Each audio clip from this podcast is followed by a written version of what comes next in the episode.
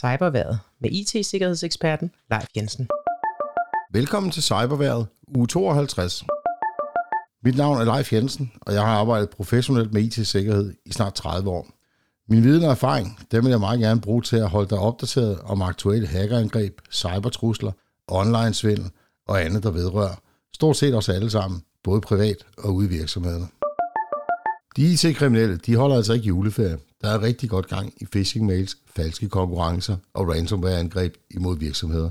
Sårbarheden Log4Shell, som jeg tidligere har omtalt her på Cyberværet, spørger fortsat overalt i verden, også her i Danmark. På trods af, at mange virksomheder har arbejdet på højtryk på at opdatere systemer og optimere sikkerheden, så lurer uvidsheden stadig.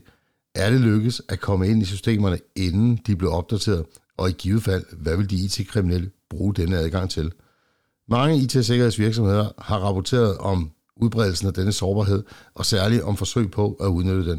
Det har skabt en del forvirring, da der er ret forskellige tal, der bliver indrapporteret.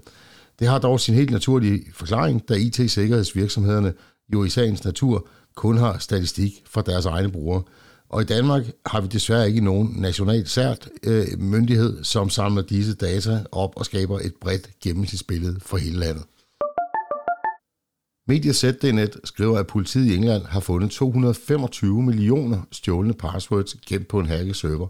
Mundit og mit password er blandt disse. De mange passwords er blevet indrapporteret til servicen Have I Been Pawned.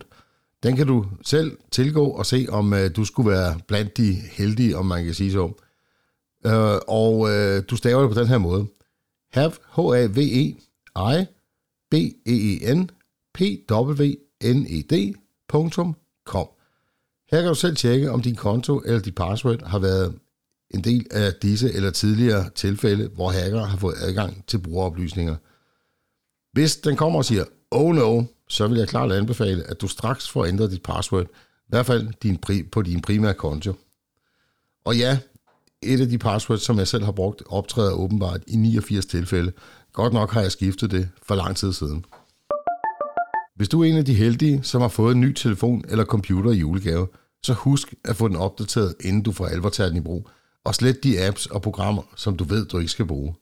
Og husk også at få lagt et antivirus eller sikkerhedsprogram på.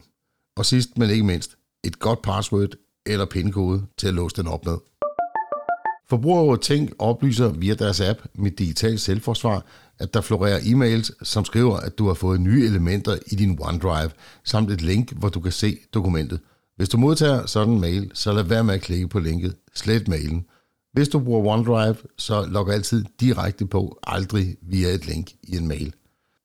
Ligeledes på mit digitale selvforsvar oplyser forbrugerrådet Tænk, at der i øjeblikket udsendes e-mails, som udgiver sig for at være fra HBO og tilbyder dig et års gratis abonnement på streamingtjenesten, hvis du bare lige oplyser dine kreditkortinformationer.